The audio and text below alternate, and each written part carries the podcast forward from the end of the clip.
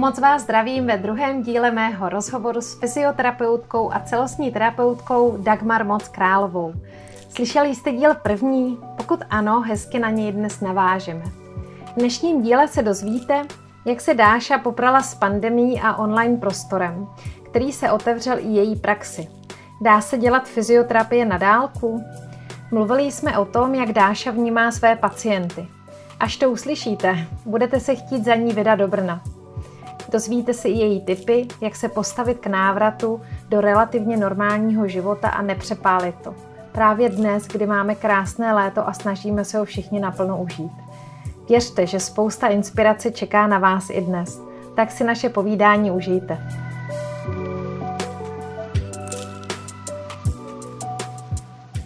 tím, že jsem hledala ty možnosti, tak jsem si říkala, jako fakt jsem si odpovídala na otázky, co mi brání v tom online. A samozřejmě brání mi v tom to, že v rámci medicíny prostě většina odborníků řekne, online konzultace jsou k ničemu, takhle nemůžete nikomu pomoct a tak dále. No ale já jako nechci jako primárně, jako mě ta práce mm, osobní baví samozřejmě. No ale co budeme dělat v době, když se nemůžeme vidět? tohle bylo přece to, co nám ta doba měla ukázat, že ta média nejsou zas tak špatná uh-huh. a pojďme je využít k něčemu smysluplnému. Všechno se dá vždycky nějak zneužít, samozřejmě. Uh-huh. Takže pro mě to bylo to, že jsem si uvědomila, že hodně lidí mě opravdu psalo, potřebuju pomoc a tak dále.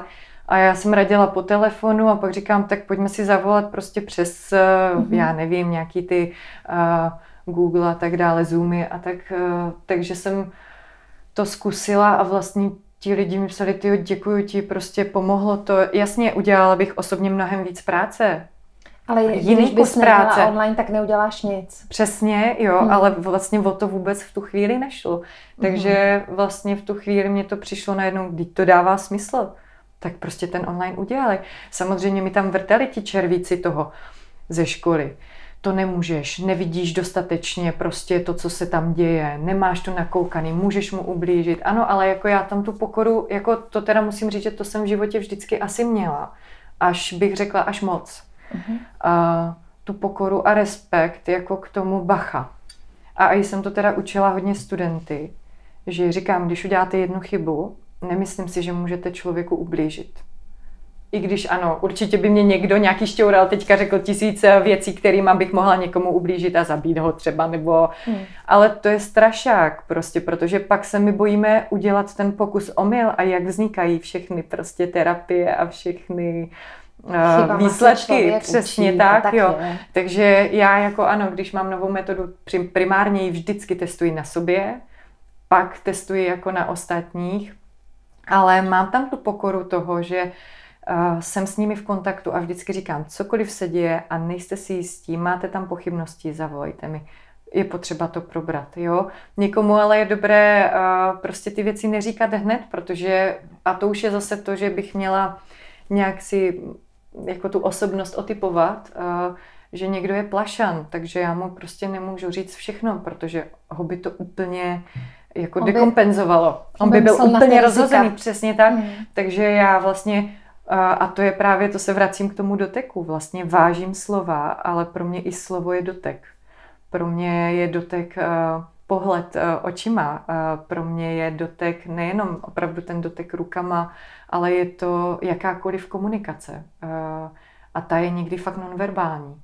S dětma teďka hodně se dá pracovat, aniž bych se jich dotkla. Jenom vlastně, a to zase rodiče určitě potvrdí, vnímavější děti, nesnesou zkrátka ten fyzický dotek. Pro někoho je to moc intenzivní. A potřebuje mu stačí, že dva metry od něho třeba ten rodič je. On cítí bezpečí, nepotřebuje objímání fyzické. Někomu to prostě není příjemné. A to je přesně to vlastně uh, toho, jak kdo reaguje. Vím, že jednou dobu bylo strašně trendy, že moji kamarádi, někteří to na mě jako testovali, takový ten hluboký pohled do očí. A jako, víš, ale jako ten, kdo to jako neunese. A teďka, ale ne každý to unese. A já jako bych to měla jako vycítit, že někomu to není příjemný. A když mi odklání zrak v terapii, tak já to respektuju. A já si teda nikdy ne, nesedám jako úplně čelem, to je velmi konfrontační vlastně takový poset. Mm-hmm. Takže když obzvlášť v terapii to pořád máme nastavené, takže vlastně pacient je méně než uh, terapeut. Terapeut. Hm. A není to partnerský. To. Bohužel a bohužel takhle i pacienti často, t- tam právě vidím velmi ten rozdíl, když jdou lidi za mnou do ordinace, uh, do toho ortopolu, do té ortopedické a když jdou za mnou už. Mm-hmm. Byť ten terapeut pořád má trochu navrh, i když jdou jenom za mnou. Máme tam to partnerství od začátku úplně jinak, než to v té ambulanci. Já je do toho partnerství jako, jako zvu, ale někdo prostě nechce. Někdo chce být v té roli vlastně toho, že já mám tu moc nad ním. Oni chtějí být vedení lidi, oni mm-hmm. si často neumějí mm-hmm. sami rozhodnout a ty, když je povedeš, tak si myslím, že pro ně to bude vlastně jednodušší. Mm-hmm. Oni potřebují ten guideline. Tak. I když je povedeš jinak, tak to, že ty je vedeš. Mm-hmm. A to, to právě třeba jeden můj kamarád, bylo to moc hezký a byla to pro mě moc hezká zkušenost vlastně, že mi pořád říkal, ale Dášo, já chci od tebe, abys mi řekla prostě tyhle cviky a tohle dělej a bude to v pohodě. A já říkám, ale já ti to neřeknu. Takže mm, v tomhle já třeba nedokážu vlastně tomu člověku jít naproti, protože už bych šla proti sobě. Uh-huh. Já to nedokážu prostě, jak to říct, jako velet. Uh-huh. Pro mě osobně je to partnerství to, co jako cítím tím srdcem. Jako v tom jsem, v tom jsem doma. Uh-huh. Pro mě ty nadvlády, pro mě i rodičovství je velká výzva protože uh, jako já mám samozřejmě i to rodičovství jako partnerství, ale ne vždycky mm, to vlastně je k užitku. Tak ty musíš někdy podle Přesně mě tak. nechci říct generál, to zní ano. hrozně, ale bohužel ty děti potřebují Ano, a potřebují, potřebují tu bezpečí pro tu bezpečnou hranici. Uh-huh. A v tomhle vlastně jsem zase vděčná synovi. To je fakt pro mě zase školitel úplně jiné úrovně, protože se vlastně s ním učím ty mantinely jako já je dávám, ale uh, vlastně nedávám je pořád. Takže ono je to pak takový, že samozřejmě pak se s nás zkouší, jako hele, tak uh, tady můžu po tuhle hranici, po, po to bych mohl překročit a tuhle a tuhle a musím vlastně zase říct, hele, mm, mm, tuhle ne, teda jako, to už ne. A někdy to prostě musím říct důrazněji samozřejmě. Mm-hmm. Jo. A tak v tomhle se to učím, ale v té terapii tohle já nedokážu. Tášo, ale já si představuju fyzioterapii aspoň tak, jak ji znám já, že přijde, řekneš, já mám nějaký problém. Mm-hmm. A vlastně ten fyzioterapeut řekne, no tak eh, teď teda budeme cvičit takhle. Takže ti ukáže cviky, řekne, mm-hmm. budeš to dělat denně 20 minut, ty to cvičíš a a takhle já si představuju fyzioterapii. Jak ty teda navedeš toho člověka mm-hmm. na ten jeho pohyb, na to, co má dělat dál, protože pro mě fyzioterapie není o tom, že přijdu k tobě na konzultaci, ale o té každodenní práci potom někde doma. Mm-hmm. Mm-hmm. No, ale to tak třeba ne každý má, jako mm-hmm. že vlastně mnoho lidí opravdu, tam se velmi liší uh, státní zařízení, um, jako ta rehabilitace vlastně, která je na předpis, už se to mění. Opravdu to pomalinku se mění, ale pořád ta rehabilitace na předpis je o tom, vy se mnou něco udělejte. Uh-huh. Velmi často tam tady toto nastavení je a i se studenty jsme to často jako řešili a říkám, podívejte se, ale my jsme jako na nějaké cestě. Uh, tak si řekněte, kde chcete teda pracovat a vlastně hodně často jsme se studenty vedli debaty, ať si i oni najdou vlastně místo, kde chtějí pracovat aby je to jako nevysosalo hnedka ze začátku. Ne každý je nastavený na to zachraňovat ty lidi a vlastně dávat energii tady do té pasivní terapie. Něk- pro někoho je to zase energeticky méně náročné, než vlastně získávat si toho člověka pro tu aktivní spolupráci. To není vůbec jednoduché. Mm-hmm. Vlastně dostat z toho pasivního, já tomu říkám, z té role oběti, dostat toho člověka na, jak se o tom teďka hodně mluví, na toho tvůrce toho svého života. To je tak těžké někdy. A mm, je to vyčerpávající. A daří se ti to ve tvý praxi? Jako daří, daří se mi to. Je to vždycky pro mě jako fakt dojemný a je to pro mě jako hezký, protože samozřejmě i sama v tom svém životě jsem někde v té, role, v té roli oběti byla. Takže vím, že to není vůbec jednoduchý prostě to vzít do svých rukou. Vím, že člověk má tisíce alibi a naskakují tam hodně dlouho, než to člověk pochopí a jako nepochopí mentálně, ale i tělesně, že tohle fakt nikam nevede prostě. Takže to sama vím jako na sobě. A proto jako mě chodí asi možná i do terapie více těch pasivních, které já se snažím jako, nesnažím, já nerada říkám snažím, že snažení je síla, jo, a, ale kterým ukazuju tu možnost, jako, že to jde, ale pomalu, samozřejmě pomalu, ale zrovna ta pasivita potřebuje tu podporu. To je moc hezká paralela i v tom těle. Hodně lidí, kteří jsou pasivní ve svém životě, tak vlastně na ně hodně působí ta gravitace, takže když si stoupnou, tak to tělo puh, padne dolů a je takové puh, jako rozplizlé. A vlastně to tělo potřebuje podporu. Potřebuje cítit ten kontakt a cítit, že ten kontakt s tou zemí, že ta země mu tu podporu vlastně dává. Takže i při chůzi, že vlastně ta hlína, ty kamínky, že mu dávají tu podporu. Takže my hodně tady ten tělesný fyzický princip vlastně prožíváme i v, v tom jednání. Že tam je velká paralela. To je pro mě prostě vždycky vtipný, že to jako, no ale pro mě je tohle těžké. Já jsem zvyklá, že tohle vždycky za mě dělal tenhle, toto. A vlastně sami přes ten tělesný prožitek toho, že cítí tu podporu a jaký to pro ně je, že cítí, že já jim třeba odvíjím tu plosku od té země a dávám jim, jako nahrazuju tu zemi, zesiluji ten impuls, aby ho fyzicky jako víc cítili, tak vlastně oni najednou, ty, to je pro mě takový divný. A je to pro ně divný, ale to neznamená, že to je nepříjemný. Jo? Uh-huh. Takže vlastně se takhle dostáváme teda i jako kdyby uh, do té hlavy. Uh-huh. Dostaneme se tam zase do toho uh, vlastně i života, ale je tam moc pěkná teda paralela. Takže ta pasivita ta oběť je tam mnohem těžší terapeutova práce, protože mnoho terapeutů, a to je zase to, proč by se to mělo dostat i do té medicíny, funguje na tom, že dotuje pacienty svojí energií z nějakých různých důvodů. Já jsem to za sebe měla jako, taky jsem vlastně, jak jsem toho dělala opravdu hodně, měla jsem období, kdy jsem se i imunitně jako sesypala nějak během studia, státnice a tak dále, všechno možné. A tam jsem si musela vlastně říct, že já tady ale nemůžu furt vlastně lítat pro ty pacienty. Že jsem taky jako stejně důležitá a tam je hrozně tenký let. Tady u všech terapeutických pro, jako profesí mně přijde, že ten důvod, proč jsme si ji vybrali, jako někde úplně v hloubce, eh, je někdy i takový, že toužíme potom uznání, že někomu pomůžeme a on řekne, ty díky, ty jsi dobrý, jo, a poplác, poplácá nám potom ramení. Je tam hrozně moc důvodů, proč tady ty terapeutické profese děláme jako skrytě.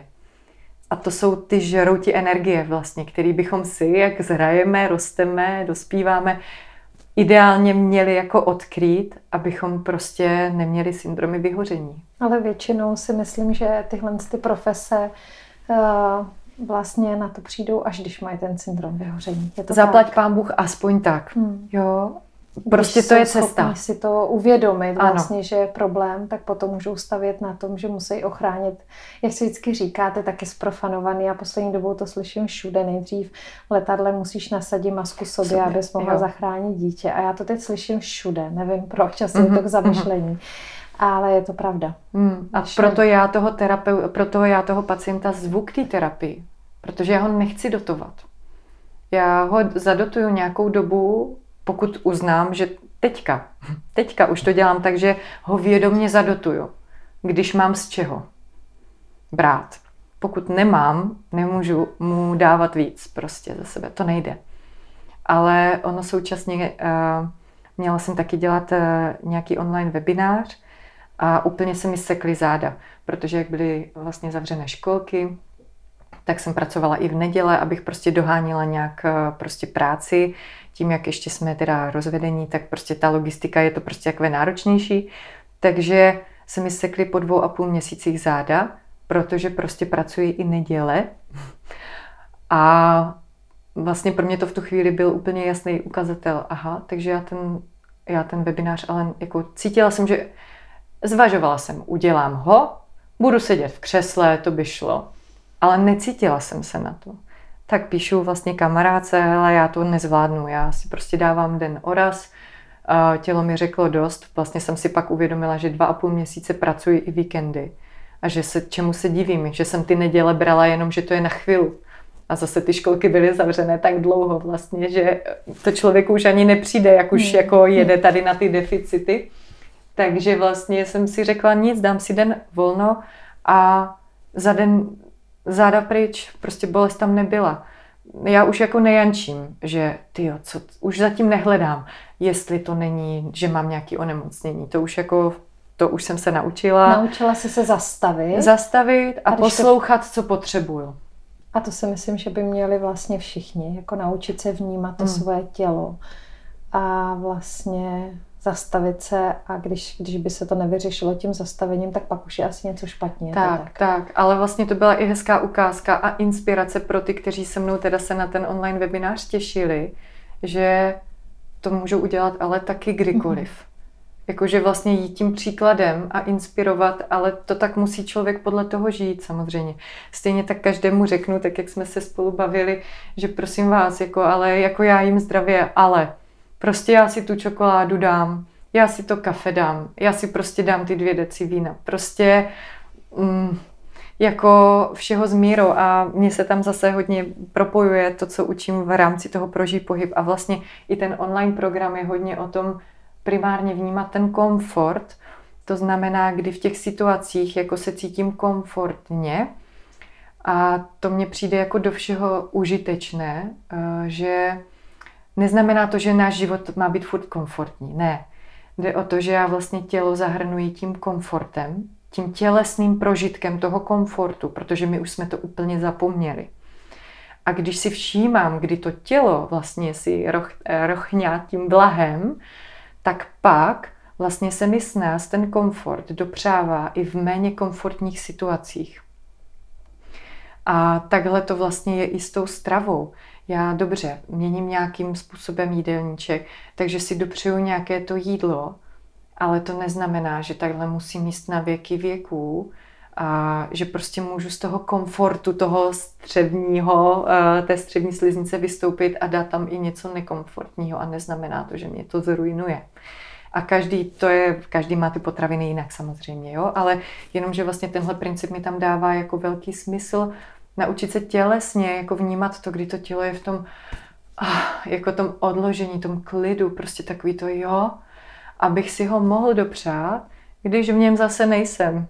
Třeba jinak. Hm, já si myslím, že to hodně teď poznáme, jako když jsem dneska přijela prostě do Brna a šla jsem do kavárny na zahrádku dát si to latte a já jsem jako seděla, viděla jsem to kafe a protože jsme rok nemohli, mm-hmm. tak to si to člověk užije.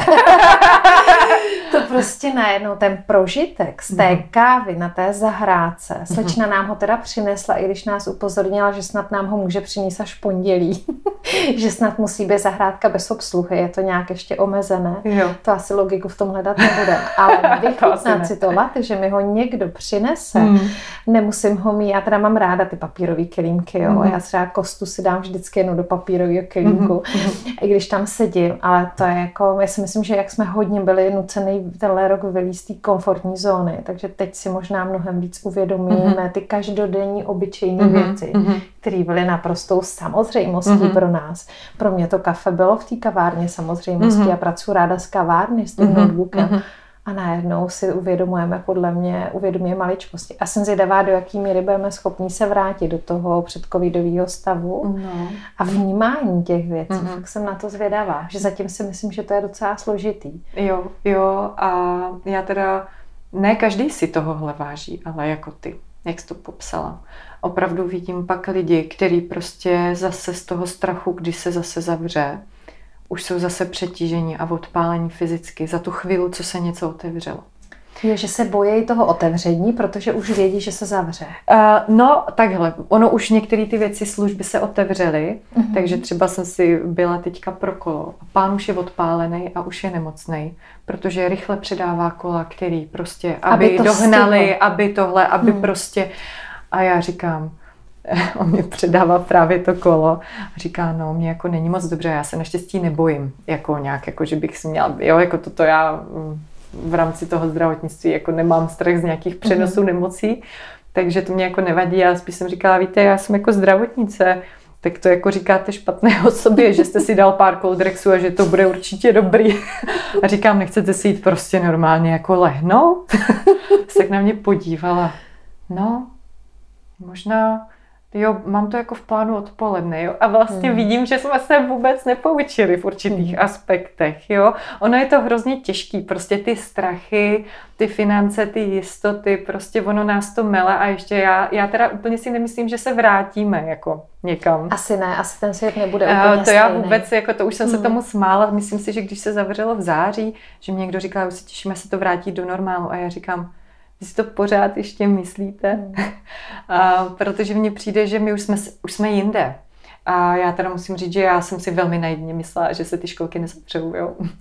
Takže tohle jaro můžu říct, že oproti minulýmu jaru, to si pamatuju, jak přišlo to jaro a já úplně, jak ta malá holka, jaro, jo, konečně mm. tohle, otevřelo se všechno a to. A měla jsem tam tu naivní představu. A teďka, jak kdybych už trochu zmoudřela, ne, že bych se netěšila, ale už tam mám takový ten jako respekt, jo, jakože takový, ale nevíš na jak dlouho, užívej si, co je. A... No, mohlo by nás to donutit k tomu, že si to budeme užívat víc intenzivně v tom daném okamžiku. Přesně, přesně tak, jo, hmm. a vlastně a i spoustu lidí říkám, Teďka se všichni zase začali sportovat samozřejmě, takže všichni jsou okamžitě přetížení a to můžete říkat uh, horem sporem jako prosím vás. Tak, dlouho jsme nesportovali, jo?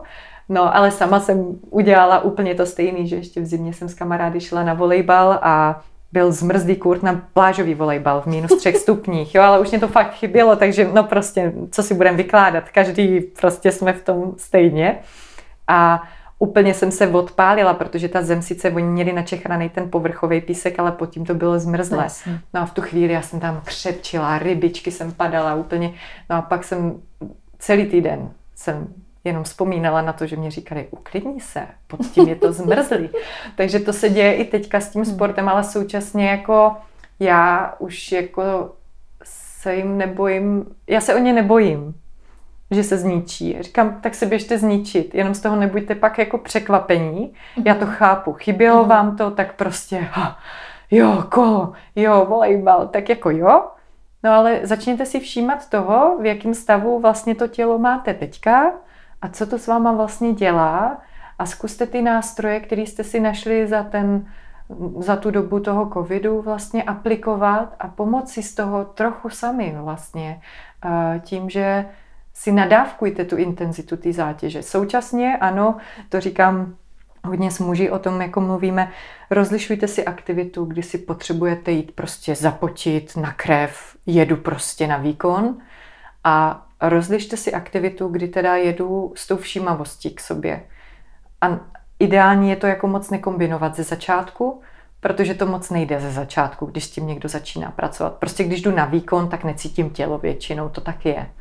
Ale dá se to časem posunout, že opravdu pracuji i s lesci a řeknou, řekli mi to třeba po roce, po dvou, že vlastně si uvědomili, že najednou udělají jiný, jako jiný chyt eh, a vlastně jsou za nějakým mezníkem a uvědomí si to, až když už jsou nad ním, ty já jsem to vlastně vylez a vlastně mě u toho nic nebolelo. A vlastně až díky tomu si uvědomí ten dopad té naší terapie, toho, co jako spolu děláme. Takže u někoho to jde jako úplně jiným způsobem, ta motivace k tomu jako vnímat to tělo. A fakt jako vždycky říkám, každý ať si to uspůsobí na sebe.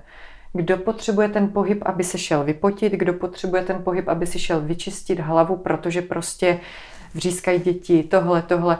Jo, v tu chvíli nemám vůbec kapacitu na to vnímat chodidla. Uh-huh. Někdo jako má to úplně jinou pointu vlastně, ten pohyb. Takže pokud chci být pak víc vnímavá v průběhu dne a vlastně jak si i ty říkala, že si to tam vlastně našla a že občas už jdeš a vlastně cítíš, že, že vlastně ty paty jsou měkký nebo jako, že máš ten došlap měkký, tak on si toho právě člověk najednou všimne jako, aha, asi to fakt, on ten efekt není jako teď už tam je. Uh-huh. To si člověk tak plíživě najednou všímá v takových uh-huh. jako nenápadných věcech, ale na začátku je to o tom vyčlenit si, nebo aspoň takhle pracuju s lidmi, že jim říkám, pojďme najít aspoň pět minut nebo minutu a to záleží na jejich časových možnostech. Když jsou to maminky, které mají tři děti a řeší ještě tisíce věcí, tak říkám, najděte si nějakou chvilku před spaním. A berte to jako způsob, jak usínáte třeba. Ale každý den. Stačí pět minut. Je to o návyku teda. Jo, je to návyk, je to jak čištění zubů. Uh-huh. A vlastně najít ten čas na ten návyk. To znamená, že já vlastně nedávám sestavu, nedávám cviky. Často vycházím z toho, že ty cviky uh, většina z nás už něco dělá. Ale spíš, že v tom, co už znají, hledají tu kvalitu, hledají ty detaily, hledají ty, ten nový rozměr vlastně toho pohybu, ty nové roviny, ty možnosti vlastně, aha, to moje tělo v tomhle umí ještě tohle a tamto a vlastně jak se v tom uvelebit a jak eh, tam jako najít. A někdo ne, ty detaily potřebuje velký, protože ta všímavost zatím není tak jako jemná takže si všímá hrubších věcí, potřebuje třeba silnější otisk, potřebuje dupat, aby třepal intenzivněji. Takže jo, to, to je právě o tom, že musím jako každýho vidět, navnímat, eh, zjistit hlavně časové možnosti a potom vlastně najít to, co má rád. Protože ve chvíli, kdy dělá něco, co nemá rád, tak to prostě to fakt napět. To jako nefunguje. To jako on udělá chvíli, uleví se dobrý, ale pak už to dělat nebude. Ale nezmění se to v nějaký trvalejší jako návyk, v tu trvalejší mm-hmm. změnu. Takže fakt chodíme po minutách. A někdo zvládne vnímat ze začátku svoje tělo 10 vteřin. A i to fakt říkám, no ale to je úspěch. Protože to je ten typ lidí, co přijde, sedne si a furt ruce, něco, klepe se noha, jo, a furt takový jako celkový neklid pro toho člověka si sednout na židli a cítit tělo, to je prostě teror. Takže to, že zvládne 10 vteřin, to je prostě úspěch. Mm-hmm.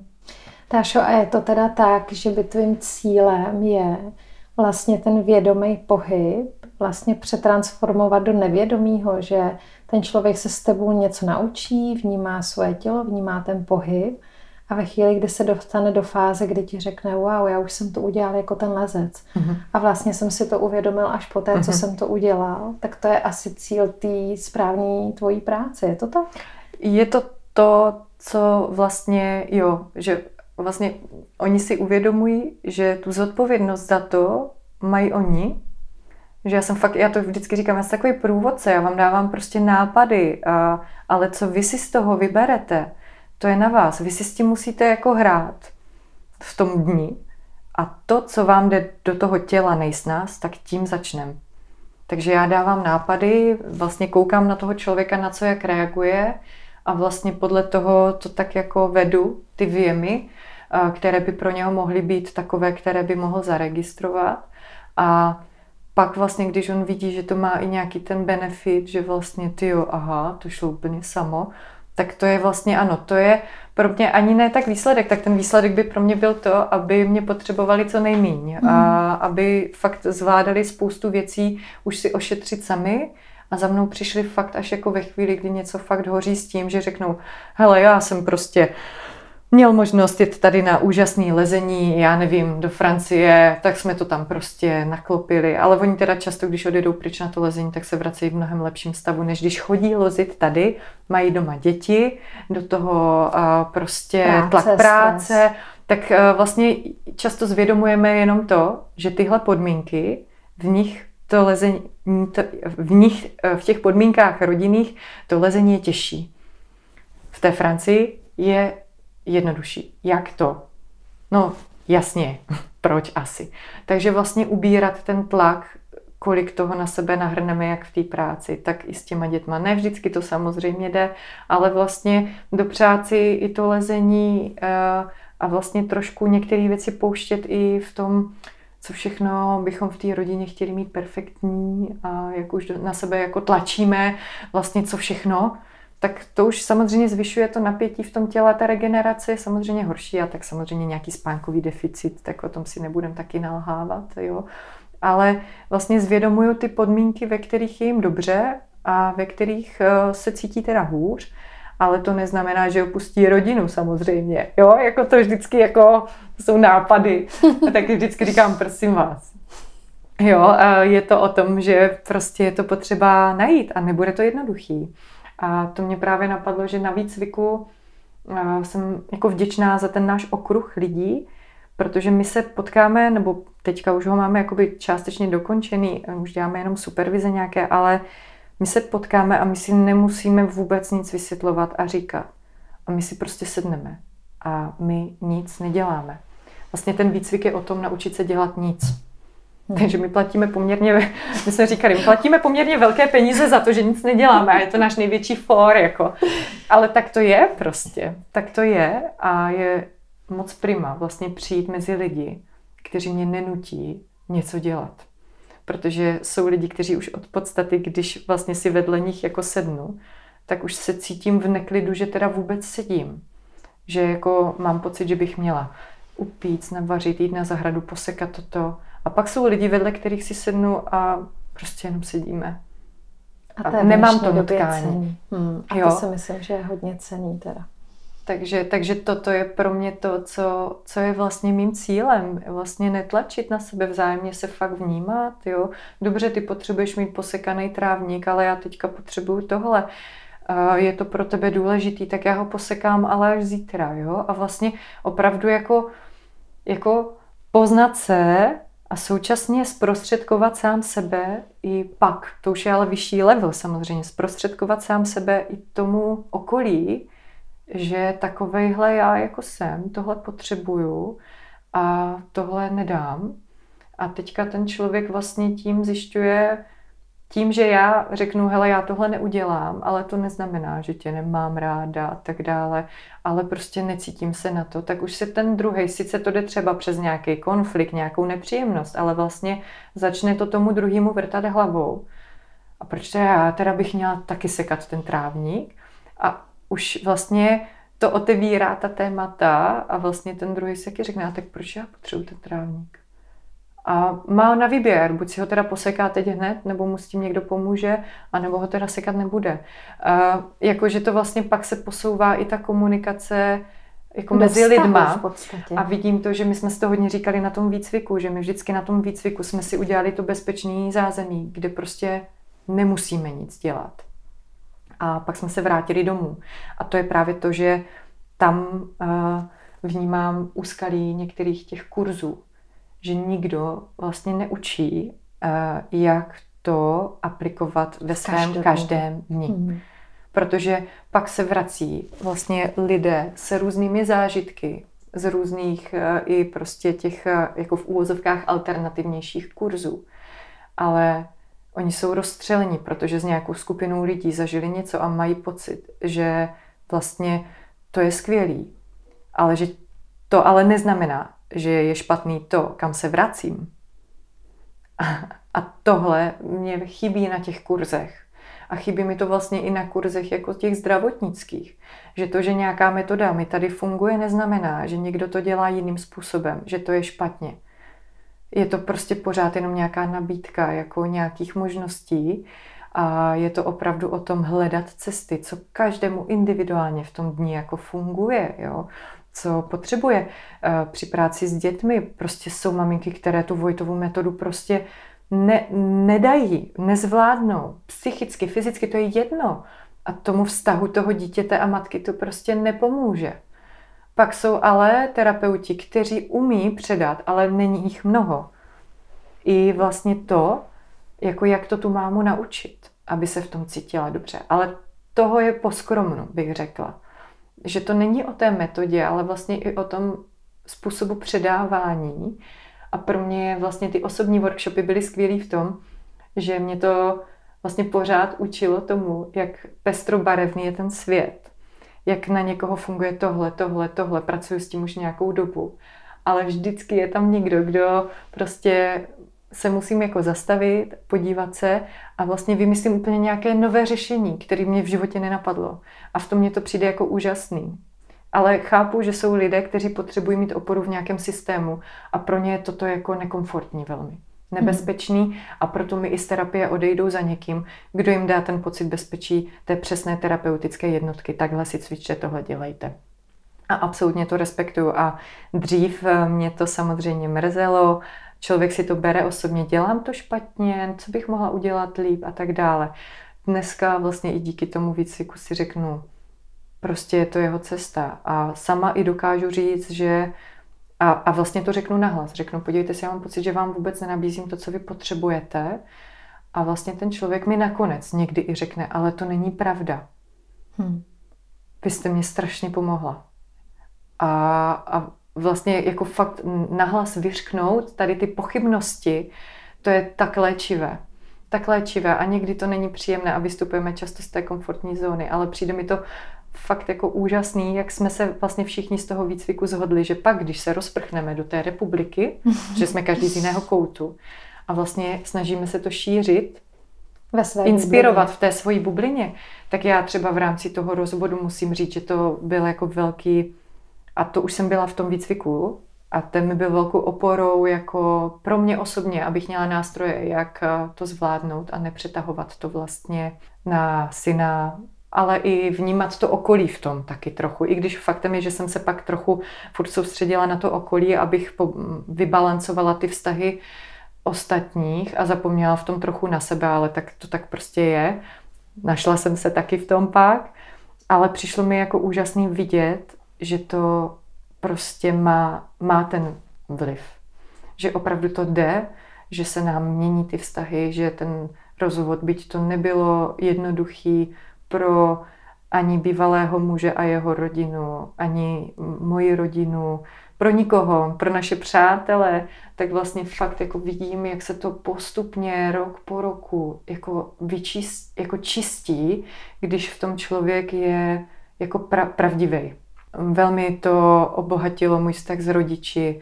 Získala jsem velkou pokoru už jako jenom narozením syna k rodičům a to rodičovství na vlastní kůži a prostě asi mazec. mazec.